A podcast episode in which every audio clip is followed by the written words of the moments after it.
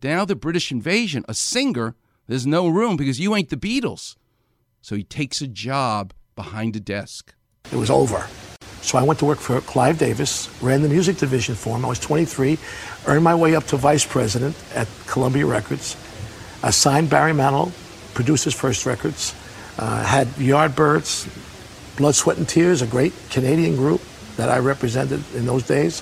James Taylor, the same. So it was a great experience for me to sit behind the desk. And then you became a star. But he still wants to sing. So how does he become like a grapefruit? It's called a grapefruit because it's a cluster. But he can't go and sing because he's got a contract to be behind the desk with Clive Davis. But he wants to help a friend out who wrote this song Candida. So he creates a cluster, like a grapefruit, a cluster of grapefruits. He creates Dawn, two singers.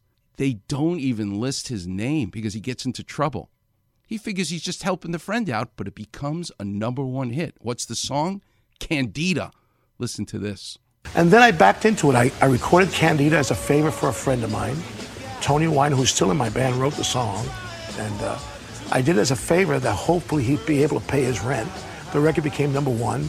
Oh, my Candida, we could make it together. So he made the cluster. He made and he hid in the orchard as a grapefruit that you wouldn't notice because he's just another grapefruit as a cluster with Dawn. Guess what happens now? He records another song with the with the cluster with Dawn. Knock three times on the ceiling. Guess what happens? It also becomes a hit. Then came Knock three times, two number one records in a row. I went to Clive and said, it's time for me to leave and, and, and seek the dream that I had since I'm a kid. Got a television show in 73 with uh, CBS in the States and here in Canada. And the show was a big hit for us. And we had a great run. So it's my 55th year in show business this year. Wow. And I'm still two years younger than Paul McCartney, so I'll always be a kid. You're two years younger than the Beatle, you're a kid, right? But it almost didn't happen. Listen to Telma Hopkins talking about with Oprah. It almost didn't happen. It was not overnight. In fact, the group, uh, Tony Orlando and Dawn, was getting ready to break up when we went to the studio and heard a little song called Tie a Yellow Ribbon Around the Old Oak Tree. That was the real beginning. You talk about timing. That was because at that time all the veterans were coming back from Vietnam, and the song itself was about a guy in prison. And he was getting out of prison. He said to his wife, You know, if you want me to come home, tie a yellow ribbon around the old oak tree. But a lot of the, the people in the military, they took that as their song, so it just made it humongous, bigger than we ever thought. He became bigger because of that yellow song, The Yellow Ribbon, because he made a cluster with Dawn. But when he's asked, what would you tell young singers nowadays? To, to some extent, he's telling them, be like a grapefruit. What's a grapefruit? It's a combination of a pomelo and a sweet orange. You got to get influenced by other places. That's how you get a grapefruit.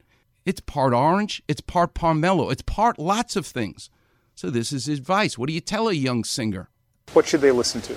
Everything. But of yours, of yours, what should They, they, no, listen they to? shouldn't just listen to any one thing. They should listen to me, to my stuff, because I was really a pop artist at the time, and we were going against the grain. When we came on, you had Led Zeppelin coming from the left and Cream coming from the right, and there's Tony Orlando and Dawn, where they come from. And so with Yellow Ribbon and Knock Three Times, On the ceiling if you want me. Mm-hmm. Twice on the pipe. If the answer is no. He tells you, he, tells that young singer, be influenced by multiple things. Be like a sponge. but you should listen to everything. I, I believe that if you take in rhythm and blues, country, pop, classical, if you take everything and you hone it into what your talent is, and then find yourself where you sit best in there, but collect it all. Be a sponge. Don't just sit with one kind of music. So he makes a yellow song like a yellow grapefruit. He does it with a cluster with his two singers, Telma Hopkins and her sister, just like a grapefruit. And he's influenced by so many different things. He becomes essentially a grapefruit. And this is what it sounds like. I'm coming home, I've done my time. Now I've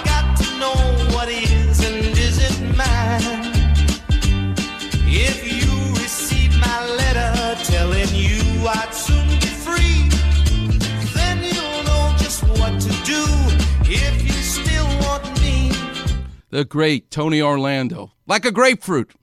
We're in sports. Do you see the idea of a grapefruit? Well, there's a grapefruit league, spring training in Florida. Coming up next, I'm going to teach you a little bit about Dodger Town and what Vero Beach was like, and how Jackie Robinson, the color of his skin, Branch Rickey knew was black, and America wasn't ready for him yet. But when he wore the Dodger uniform, he wasn't black to America. He was blue, and that's how they could slowly accept him. Genius idea. You'll, you'll hear more about it coming up next. The story of Dodger Town on the Weekend Warriors show here on 710 ESPN.